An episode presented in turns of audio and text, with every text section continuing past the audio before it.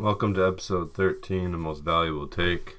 Today's episode will be getting into free agency frenzy, uh, along with Vikings Weekly and a little other breaking news from the NFL. So let's jump right into it. Alright, so Anthony Barr apparently left and then came back within the same day.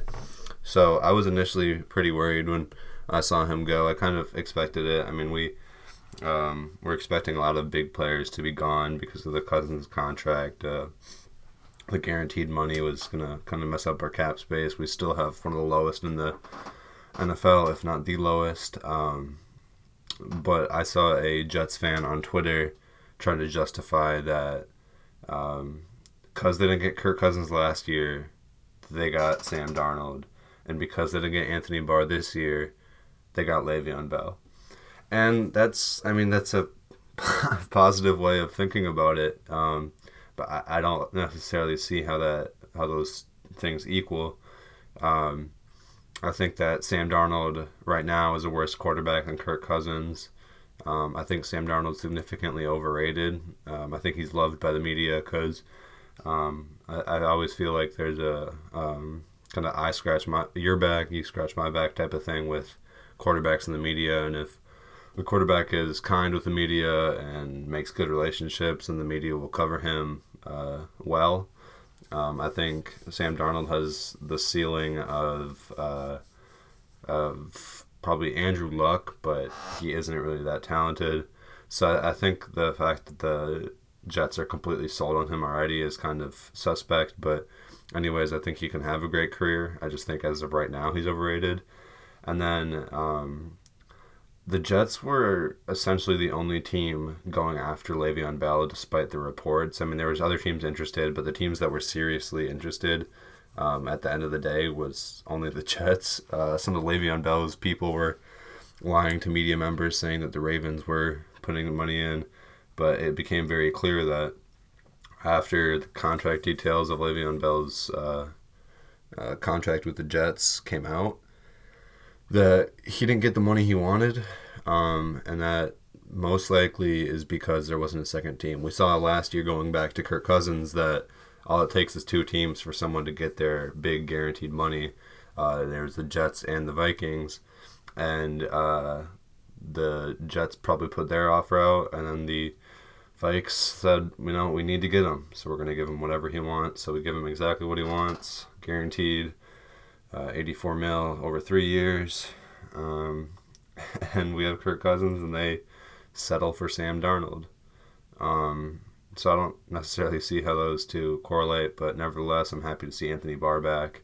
Um, along with that, Everson Griffen is back. He restructured his contract, and I, I don't know which uh, executive for the Vikings is uh, the one who deserves this credit, but keeping Everson Griffen, uh, Eric Kendricks, Anthony Barr, Stefon Diggs, and more while that Kirk Cousins contract is still ongoing is is, is very impressive. Um, I'm not sure how that works. I'm not sure how you can do that, but nevertheless, um, happy to see Griffen back. Happy to see Anthony Barr back. There was a good video that the Vikings posted on Twitter of Anthony Barr and Everson Griffen right after they do their uh, they sign their contracts, um, and, it, it seemed like a good moment. Uh, Everson Griffen kind of oddly grabbed Anthony Barr by the neck and kissed his forehead, and then they hugged. It was, it was it was weird, but it was clearly a good connection, so it was nice to see that.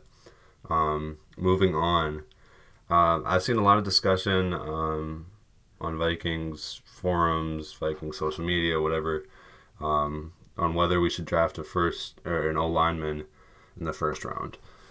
Now, this is kind of interesting because we do have a chance of getting a guy like uh, I mean this is unlikely unlikely but a guy like Devin Bush or maybe um, maybe a N'Keal Harry for wide receiver number three um, or maybe a safety to to replace uh, Sendejo who also was released um, but I think that unless there is no um, talented O linemen on positions in the line that we need, um, then then we have to get uh, then we have to get some other position. I think O lineman should be the number one thing we look for. But like I said, if there isn't someone there, then I, would maybe understand it and pick them later or look deeper in free agency for someone.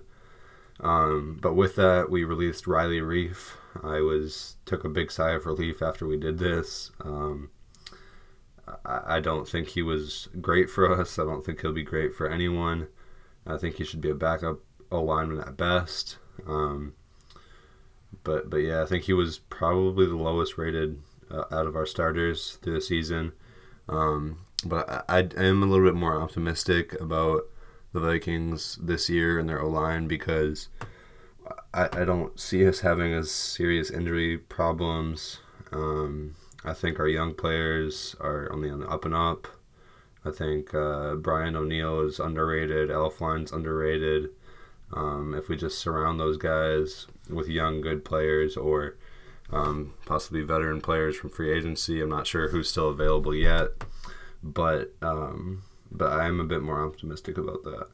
Also, I think just naturally Kubiak and um, Kevin Stefanski will focus more on the run game this year um, and kind of transitioning into um, that into the Vikings run game. Latavius Murray was a free agent and the Saints signed him. Um, now, I really don't like this um, because I loved Latavius Murray.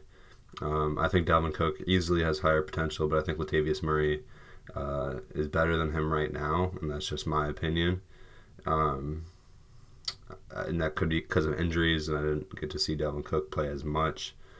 But um, I, I think that the Vikings shouldn't settle for Mike Boone as our backup running back because Dalvin Cook is clearly a bit injury injury prone. He's had two injuries in his two seasons in the NFL, so that's worrisome. Um, I was actually hoping that the Vikings were gonna go after AP, believe it or not. Um, I know that would seem kind of weird to have AP as our backup with the guy that replaced him as our starter, but um, there was some controversy like, um, will he sign again with the Redskins? Will he uh, sign with the Bears if Jordan Howard leaves? Um, but uh, at the end of the day, he signed again with the Redskins, I think, for a two year.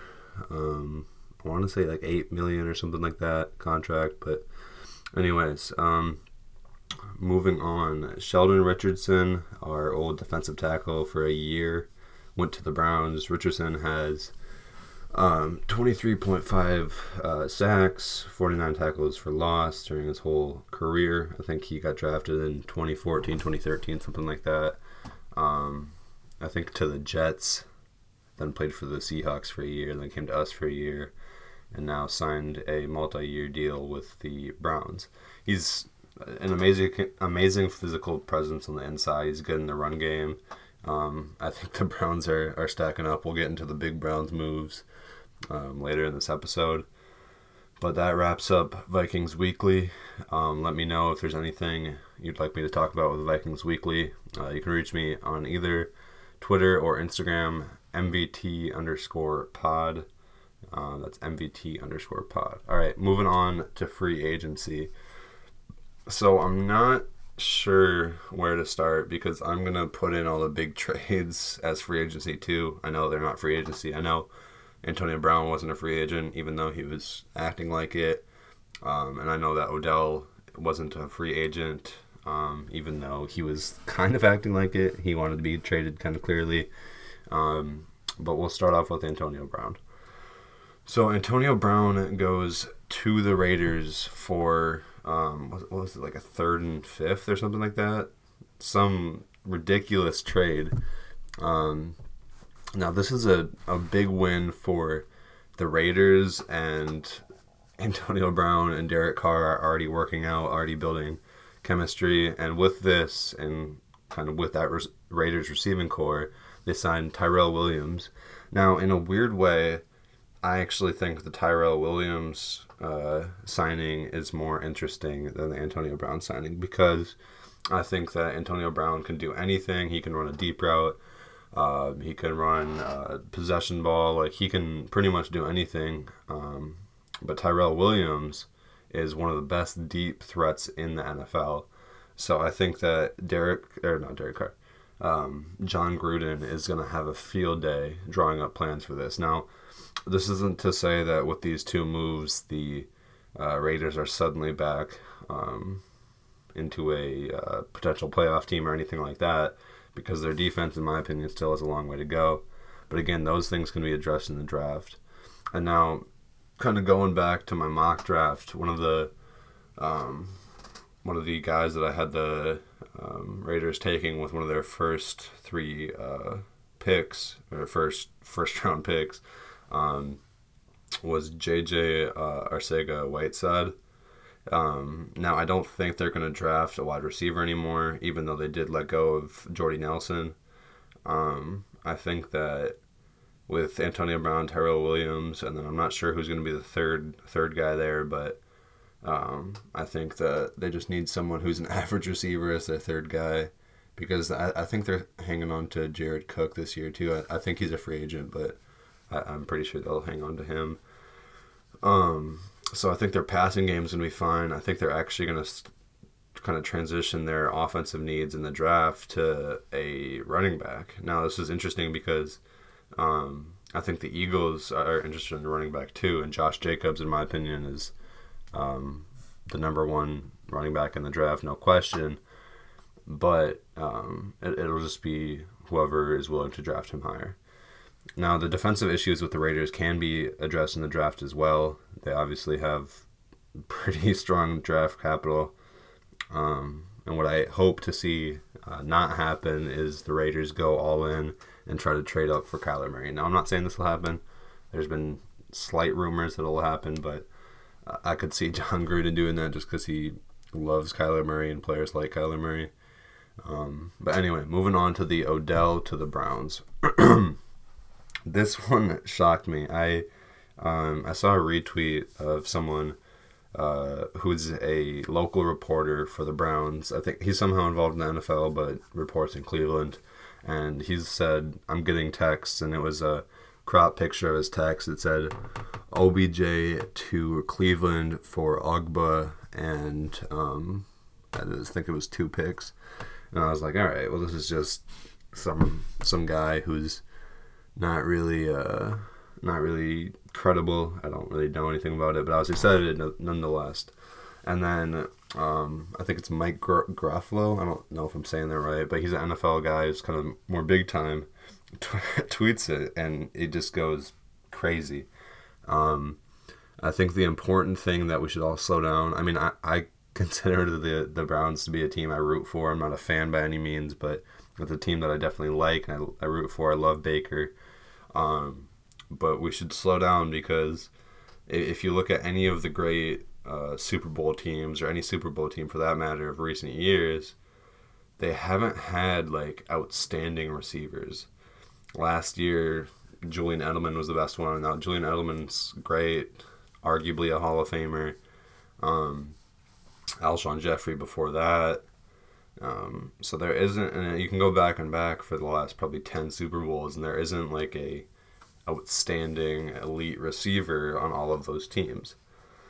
And I think Vegas had them increasing their playoff odds. Um, or not playoff odds, Super Bowl odds to, and now they're in the eighth most likely to win the Super Bowl.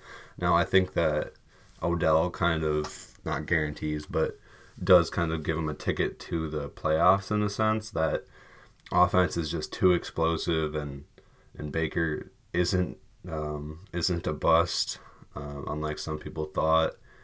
So I think that they have every opportunity to make a run in the playoffs. But for them to make it to the Super Bowl and win a Super Bowl, that just seems a little too reactionary for me. Um, I, I, hope they do. I'll be rooting for them if they do. Um, but nevertheless, Brown's a huge winner here. And the Giants, man, I don't know what they're doing. Releasing Landon Collins, now trading Odell Beckham Jr.'s, and they get they get Jab- Jabrill Peppers, who is a pretty good replacement for Landon Collins. He's not at that level yet of Collins, but he can still play that kind of hybrid safety and play it well. They also signed, um, I think it's Anthony Bethea, if I'm saying that right, um, from the Cardinals. He's a veteran safety to play opposite side of uh, Peppers, but he isn't nearly as good as uh, as Collins is. And then now they have two first round picks. And now some of my speculation that some of you may have seen on my Twitter, um, I, I would be interested in seeing the Giants trading up for the first or first overall pick from the Cardinals to, to draft Kyler Murray. Now, this is all speculation, and this is just something that would excite me. But um, at the same time, there has it has been kind of weird to me that um, the Giants uh, head coach and GM were at the Oklahoma Pro Day, and um, and you can read into this or not read into this. It's all speculation, but um, the Cardinals coach Cliff Kingsbury, their GM, and then one other um, player person that usually would go to a pro day didn't go to the Oklahoma Pro Day. Now, this could just mean that they're fully set on Kyler Murray and they don't need to see any more of him. That could 100% be it. But at the same time, it's the NFL and we like drama. So, um, that I have a speculation that the Giants might trade up. Um, but at the same time, Shurmur and, and the Giants uh, GM could have just been at Oklahoma Pro Day to watch the O lineman that they're thinking about drafting. But I'll tell you this if the Giants don't get a viable option at quarterback this year, I don't know what they're doing. I mean, maybe they're taking tanking for next season. They're gonna go for for Tua or or something. I, I, I don't I, I can't tell right now what the Giants are possibly thinking. Um, but but their team is not going to go anywhere near 500 or anything like that um, next season. They just don't have the talent anymore. Uh, I should mention they also signed Golden Tate uh, after the Odell trade, um, but still Golden Tate, Sterling Shepard, and Evan Engram is a is a decent receiving core with Saquon Barkley too. But it all depends on Eli Manning. Um, I don't think he's going to be nearly as good as he he was a couple years ago, but um, he's just on the decline now. He's a 38 year old quarterback who doesn't have the same um, mind as Tom Brady, hasn't put the same effort in from a body standpoint as Tom Brady, um, doesn't have the uh, skills of his brother Peyton Manning. Or, I should mention this Peyton Manning was at the same level as Eli is now towards the end of his career, but he had one of the best defenses in recent history around him and one of the greatest run games we've seen in the last few years.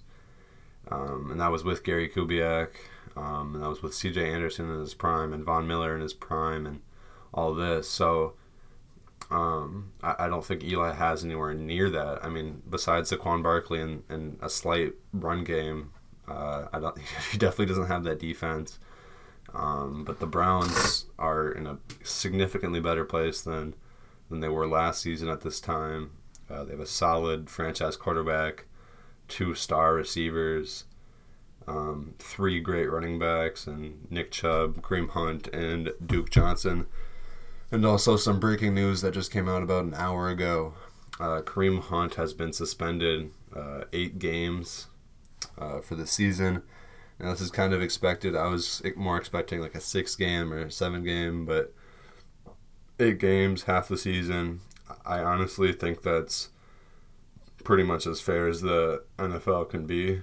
Um, obviously, there's some people out there who believe that he should never play again, and I understand that, and I've even said that, but after doing some more research into it and really analyzing what happened that night, it didn't seem that Kareem Hunt and his people were completely to blame.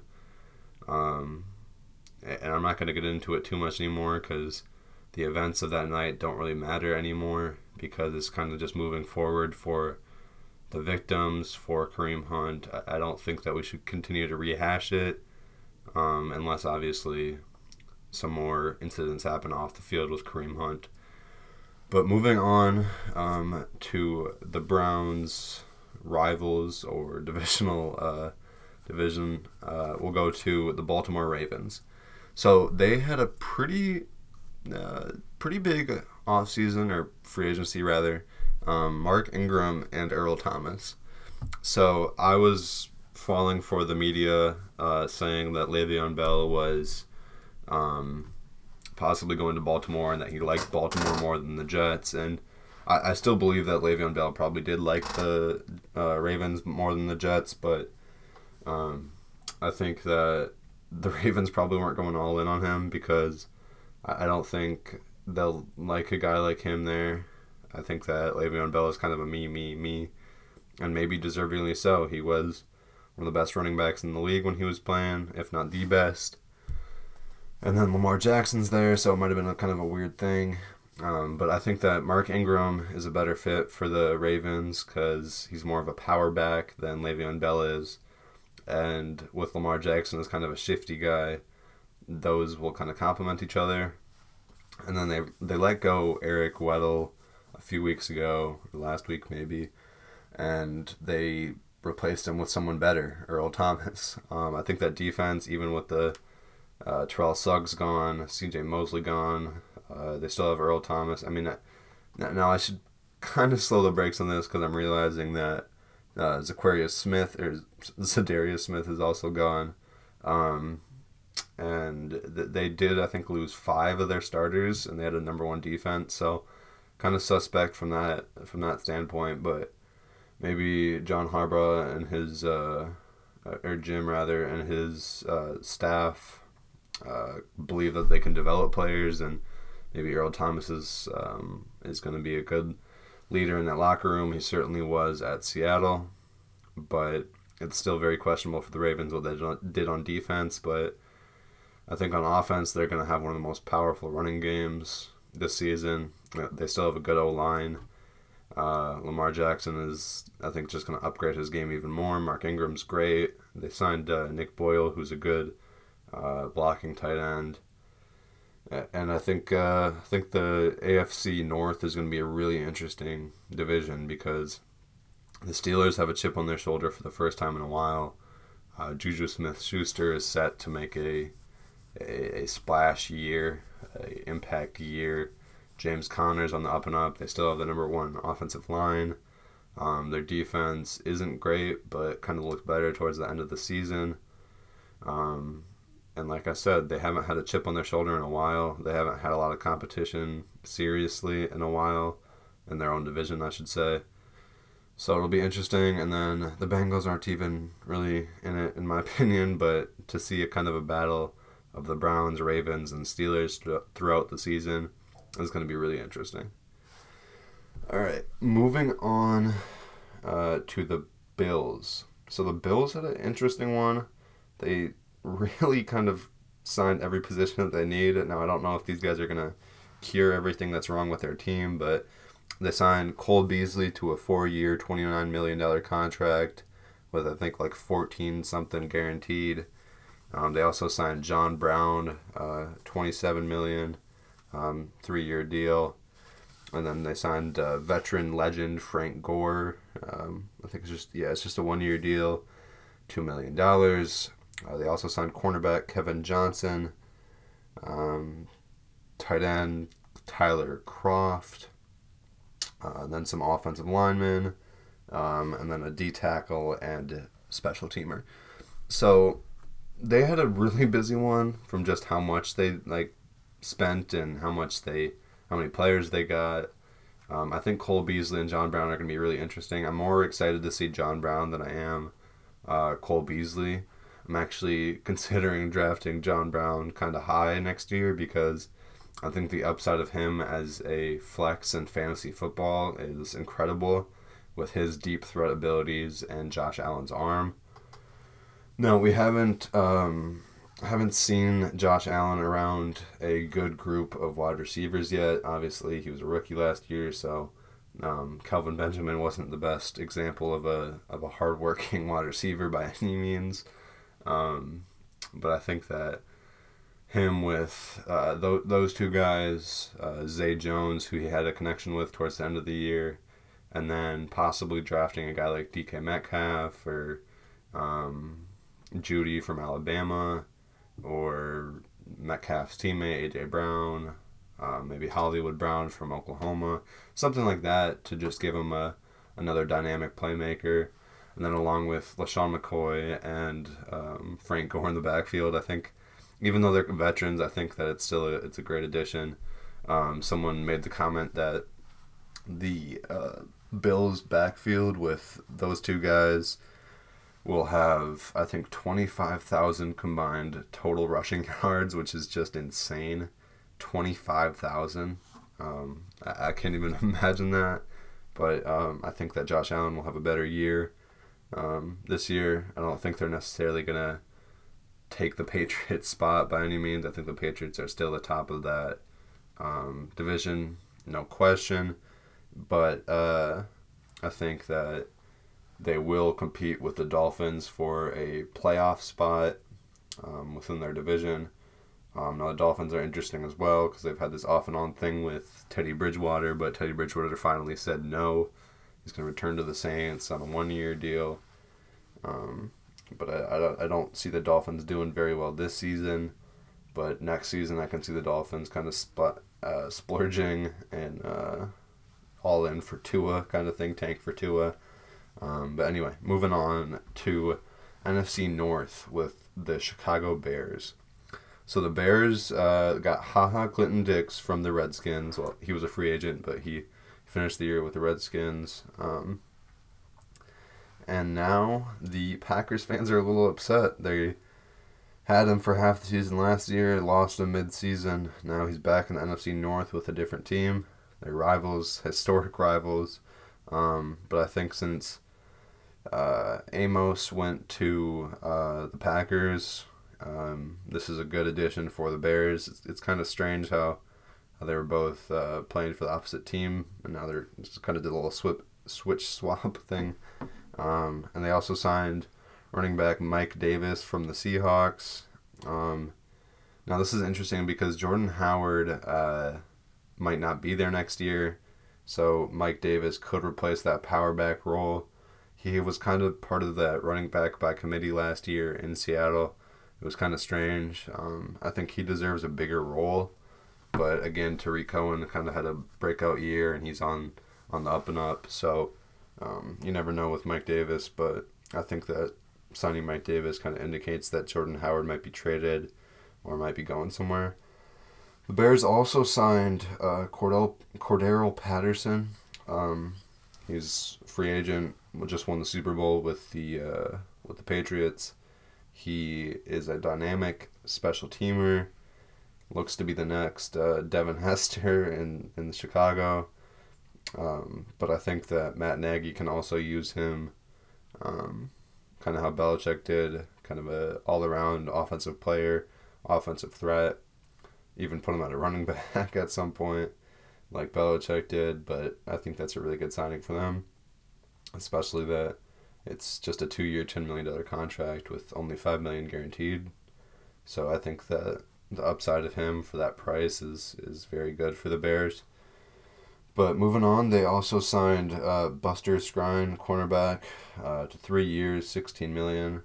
So all this action with the Bears is, is kind of scary since the Vikings aren't really doing anything, and then the Packers also signed Adrian Amos, like I said, Marcedes Lewis, they re-signed him.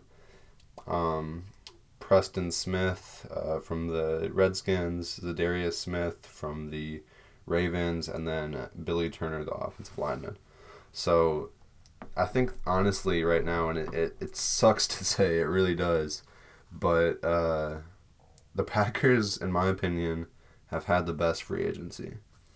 Um, they have a very good offense, and they'll have a better one after the draft. After the draft, um, and now they have a pretty good defense, in my opinion. They have interior presence with uh, with Mike Davis, um, or Mike Daniels rather. Um, now they have edge pressure with Preston Smith and Za'Darius Smith. Um, and then they have secondary help. They lost uh, um, when Ha Ha Clinton-Dix left with Adrian Amos. Um, I think Josh uh, Josh Jackson and uh, Jaire Alexander, their two rookie corners from last year, were really good um, and will only be better this year. and then Billy Turner is kind of a versatile offensive lineman. Um, so this is just going to help Aaron Rodgers on the offensive side, but I think that the best thing you can do for Aaron Rodgers is give him a good defense and special team. Um, and they have given him a good defense in the past, and he won a Super Bowl with that. So um, it'll be interesting to see if this defense can emulate that. I think the Packers are, are scary coming out of the NFC North. Um, and I, I hope the Vikings can make up for it by, by training in house and stuff. But I, I am a bit worried looking at uh, looking at the Packers. All right, moving on to the Colts. Now I'm just going through these and doing the ones that I find the most intriguing and the ones that have the most emphasis on the league. So moving on to the Colts, they sign um, two defensive players, uh, Pierre Desir and Margus Hunt. Uh, now these guys aren't huge names, but I think Pierre Desir is a really good corner. And I think the special thing with the Colts is um, they have a chemistry and I, they have this kind of momentum um, of of building in house and not having necessarily big names. So I, I wasn't necessarily surprised that they didn't sign AB or they weren't in the market for Le'Veon Bell or um, or maybe they were even trying to trade for for Odell. Um, I didn't really hear them too much with any of these any of these teams, but I think that's kind of a good thing because they don't really have any flashy stars, any um, divas from any sense of the word on their team. And now they sign two kind of lesser known defensive players that'll help them out. Um, one in the trenches with Margus Hunt, D lineman, and one in the secondary with Pierre Desir. But then they also signed a, uh, to me, this is the most important one, uh, Devin Funchess, um, big threat wide receiver, uh, red red zone wide receiver, um, to a one year deal with a max value of 13 million. Now, I think that this means more for the Panthers than it does the Colts, but I think the Colts to have a receiving core. So first of all, this isn't the best receiving core in the league by any means, but when you have Andrew Luck, a really good O line, and then you have T.Y. Hilton, Devin Funchess, and Eric Ebron, that that's really, really, really good offense. And you can have that decent run game with Marlon Mack that they did last year and still have that a really good offense. Now, a lot of this kind of relies on how well the um, the defense plays, and I think that they're only going to play better. They're really, really physical defense. Um, it, will be tough to play against them, um, but I am looking at the Colts as a potential favorite for the AFC. Now, obviously, it's way too early to kind of to think that through and, and to make that claim, so I'm not going to fully make it yet, but I am really intrigued by what they're doing and how they didn't really splash for anyone, even though they had um, a lot of cap space.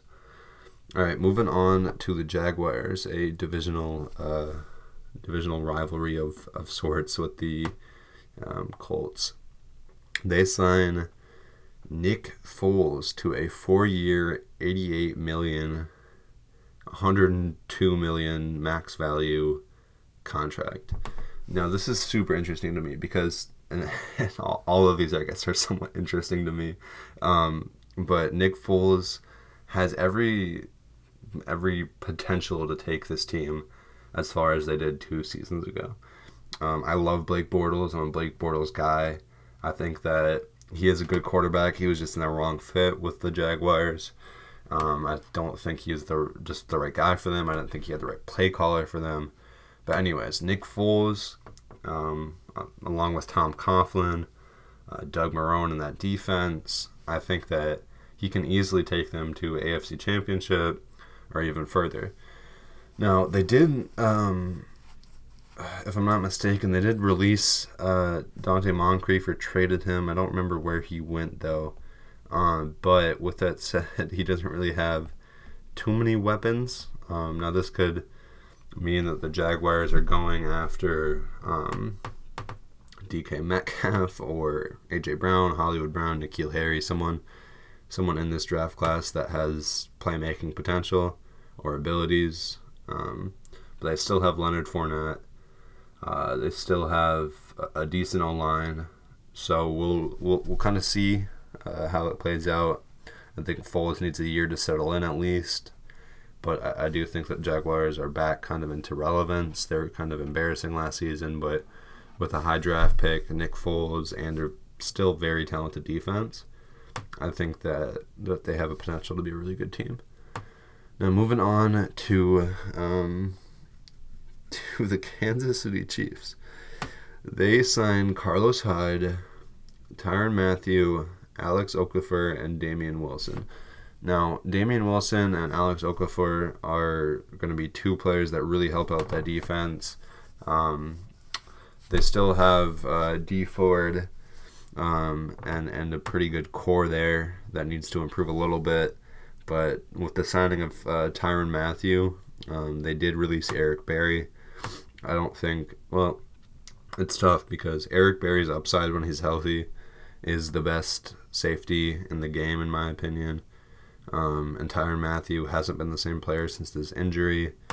Um, but I think that just based off of how inconsistent the injuries were with Eric Berry, or the, um, I mean, we have to be careful because a lot of the um, injuries or health concerns came from his um, came from his his cancer, um, came from his uh, treatments. So it, it's nothing to blame Eric Berry for, but I do think Tyrann Mathieu will be a more consistent, reliable guy there um, in the secondary. And then also Carlos Hyde will help out Pat Pat Mahomes and kind of replace that Kareem Hunt void. Um, they obviously still have Damien Williams, who was really good for them towards the end of the year. Um, so we'll, we'll still see, but the Chiefs are Chiefs are still an amazing team uh, going into the the season. They're also a big threat in the AFC. Now moving on to the Rams, they sign Eric Weddle after the Ravens released him. Um, and Eric Weddle claims that um, he has not hit his prime yet, even though he's, I think, in his 30s, early 30s. So he signed a two year, um, $12.5 million deal. Um, I think this is just something like uh, the rich getting richer. They re signed Dante Fowler as well. So I think the Rams have every potential of going back to the Super Bowl next year um, considering uh, they still have all their players from the offense. Essentially, I think they lost a few O linemen, but they still have their playmakers on offense, and they have a better defense now. Um, now moving on to uh, the New England Patriots. Now it was it was pretty interesting how the Patriots handled it. So obviously it was it was well known that the Patriots aren't big spenders in free agency, um, but at the same time. Um, they they do kind of look good still. They signed Michael Bennett. Um, I think they yeah they actually traded for him a fifth and a seventh for for next year. Um, and they signed Phillip Dorsett, re-signed him. Um, then got Bruce Ellington on the one-year deal, re-signed McCourty, um, and then signed a safety Terrence Brooks. So besides Michael Bennett, there's no really big names in this. I mean, the re-signing of Jason McCourty is a smart move and a good move, but for them to release that many players, uh, Trey Flowers, uh, Dwayne Allen, um, I think they released a corner too, Trent Brown. They, they let everyone, Cordarrelle Patterson, they let everyone go really that they probably could. Um, um, it's kind of typical Belichick. He believes that he can build from the inside, and they have 12 draft picks this year. So, I mean, it's not a rebuild by any means because they just won the Super Bowl, but they are kind of restructuring their their offense or not their whole roster actually. Um, so it'll be interesting to see how all that plays out. All right, moving on to the Saints. I mentioned that they signed Latavius Murray to a $14.4 million deal, but then they also uh, signed uh, defensive tackle uh, Malcom Brown and Will Lutz, their kicker, to a five year deal, which is becoming more and more uncommon to sign your kickers to a big multi year deal just because it's just, if they're inconsistent, you kind of cut them. That's that's kind of how it's been. But anyway, they also uh, re-signed Teddy Bridgewater to a one-year deal worth up to twelve point five million. Um, and it's kind of interesting because uh, Sean Payton was asked, I think, about has he thought of any um, any replacement plans for Drew Brees once he gets older because he won't be there for long and he says he has his guy in Teddy Bridgewater. Now, I, I, I don't like this as a Vikings fan, but, I, but I'm happy for Teddy. Happy that he found a team that, that likes him. But I wish it wasn't the Saints, and I wish it wasn't in the NFC because I can see Drew Brees retiring in a few seasons, and then Teddy Bridgewater having a couple good years as their starter. Now I don't know how likely this is to happen or how long Brees will play, but still happy for Teddy, but worried about how good the Saints will be. Um, let's see. Um, talked a little bit about the Le'Veon Bell deal, but I'll kind of get into it more. So the Jets had kind of an interesting free agency. They almost had Barr, but they they did get C.J. Mosley, um, linebacker for linebacker for the uh, Ravens before. He's one of the best linebackers in the game. Um, I think he's a really good presence in the run defense, which will help against the uh, Patriots. But they also signed John Josh Bellamy, um, Henry Anderson, Jamison Crowder, um, an offensive uh, guard that they traded for from the Raiders, uh, Kelechi Osemele. I'm positive I pronounced that wrong, but um, they kind of had an overall, uh, I'd say B minus free agency. Um, kind of upgrades with Le'Veon Bell. Now Bell clearly didn't get the money he wanted. I mentioned that, but it did seem kind of weird that, that there wasn't many teams interested in, in him. I guess the position of running back isn't necessarily important um, compared to other positions that teams might need, but I think Le'Veon Bell will help them. I don't think they have a chance of beating out the Patriots twice this season for the next few years, but nevertheless, Le'Veon Bell will make them a better team, make them more watchable, um, and, and just kind of help that that uh, that young core of guys have motivation to play. Because I always feel that when you have a team that has young players that aren't very good, or a combination of young players that are good with older players that are bad, I think it's a recipe for disaster. Because I don't think the old players that aren't at the best mental state of the career can really get the best out of the young players. But I think when you have a talent like Le'Veon Bell, it kind of kickstarts everybody and doesn't really give you doesn't really give you excuses to to um, to not play well. Um, moving on to the Eagles, uh, this will be the last team I'll I'll go over because we'll we'll t- t- take a look next week at some of the other teams, but uh, we'll go over the Eagles and then I'll do my uh, next five picks in my mock draft. Um, the Eagles re-sign uh, Brandon Graham, three-year, forty million dollar extension, which uh, obviously is the right move. He's been one of the best uh, uh run defenders, run uh, ends in the game. Um, they also traded for DeSean Jackson from the Buccaneers, so Jackson will make his return, and this will help out that that Philly offense a whole lot because they'll have Alshon Jeffery, Nelson Agholor, uh, Carson Wentz, and DeSean Jackson, plus a really good O line, top five O line, top three O line, plus a really good defense. So the Eagles are still a threat, even though they didn't have um, the best of season last year, uh, coming off a Super Bowl. Um, they also signed Malik Jackson, which will just help their their run defense even more. Um, all right, moving on to the mock draft. So this is kind of tough because I did my mock draft and I started it before free agency, um, and now I'm not so sure if any of my um, mock draft picks are are really right. But nevertheless, I'm going to continue through it, go with my gut on most of them. But again, some teams signed the position that I had them drafting, or um, traded for the position I had them drafting. But I still think my my draft is it will be somewhat accurate, especially as we get into the top ten or top five. But when it kind of gets out of the top fifteen ish, then I kind of it's kind of a 50-50 kind of throw up. Um, you're never really sure who might trade out of that position. Um, but nevertheless, let's get into number 26, the Colts. I have them uh, getting uh, Riley Ridley from uh, Georgia, um, or Alabama rather. Um, he's an outstanding player. Um, cousins or I think cousin or brother to Calvin Ridley, who had a great first season with the with the Falcons. Um, but I think again the uh, Colts just need maybe one or two more playmakers on offense, even with that Devin Funchess addition.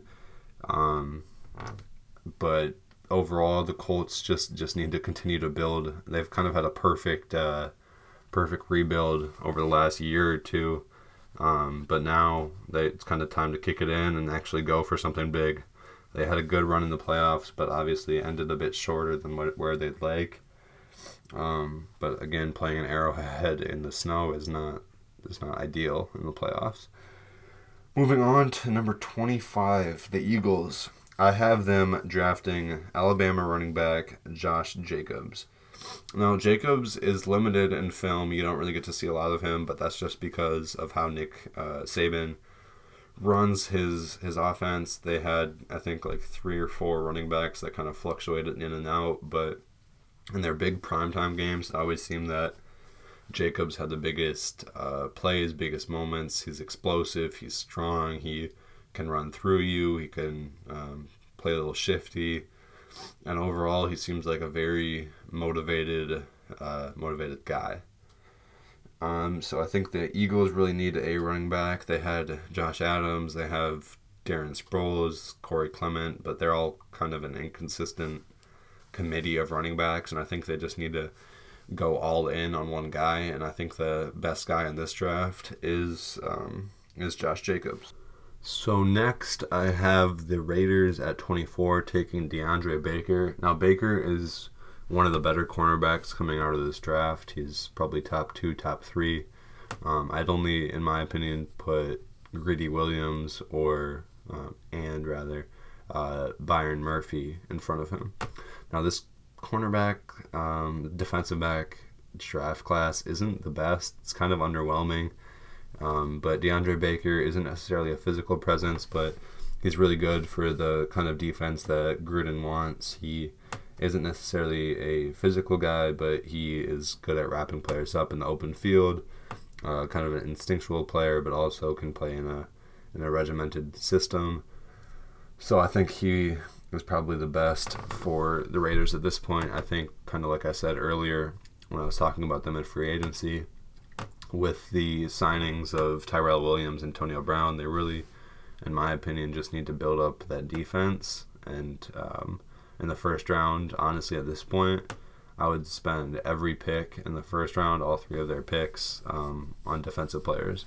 Um, I, I, would do it as a edge rusher first, um, possibly linebacker second, and then a corner uh, corner third. But I'll get into that as I go on in the draft. So next, I have the Texans at uh, at 23 drafting Andre Dillard.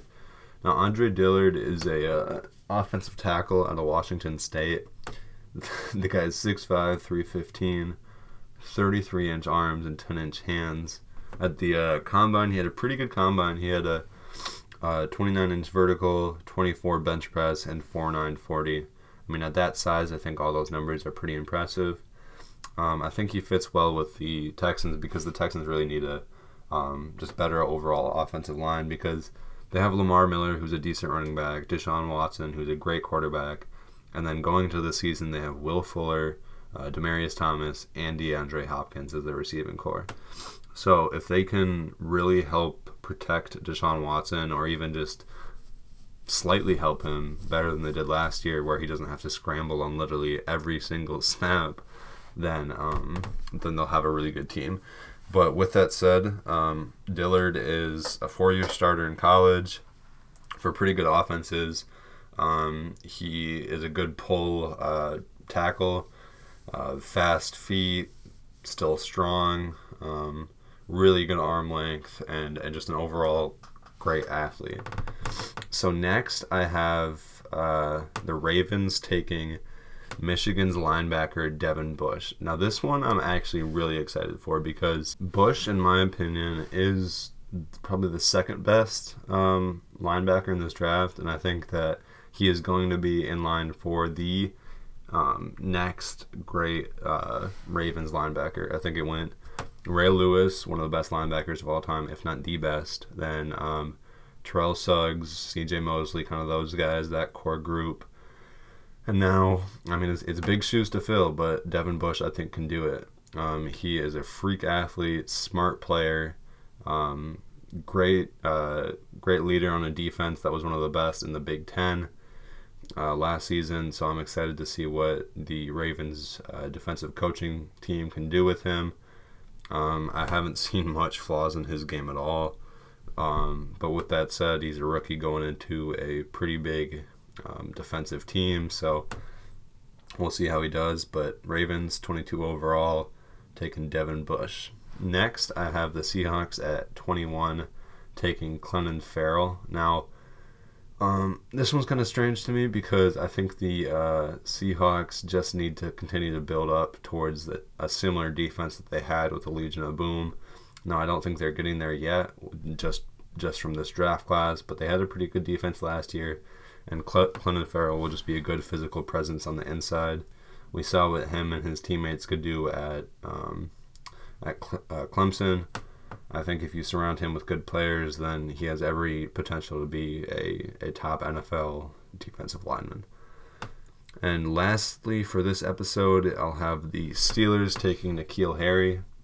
Now, this one is fun for me because I think that Juju Smith Schuster is a, a deep threat, and they just got uh, Donte Moncrief, who's more of a possession guy and N'Keal Harry kind of takes under routes or screen passes and makes them into big plays. So I think that he fits really well with the Steelers. Um, I think the Steelers just need to continue to replace offensive uh, offensive gaps on the skill skill positions with Le- Le'Veon Bell and Antonio Brown gone.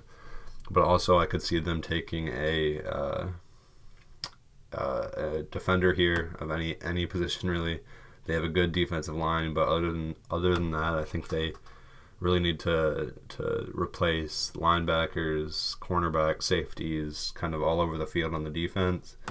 But with that said, I think that they just kind of are in a panic mode to replace uh, their offensive starters. So I have them taking Iowa, or rather Arizona State's N'Keal Harry with the uh, 20th overall pick. All right, guys, that was the episode uh, 13 of Most Valuable Take. Uh, appreciate the support. Uh, con- continuing to share and download my episodes really help me out. Um, and I'll be back late next week with another episode, talk more about free agency, any NFL moves, and then the next uh, six picks or so of my mock draft. All right.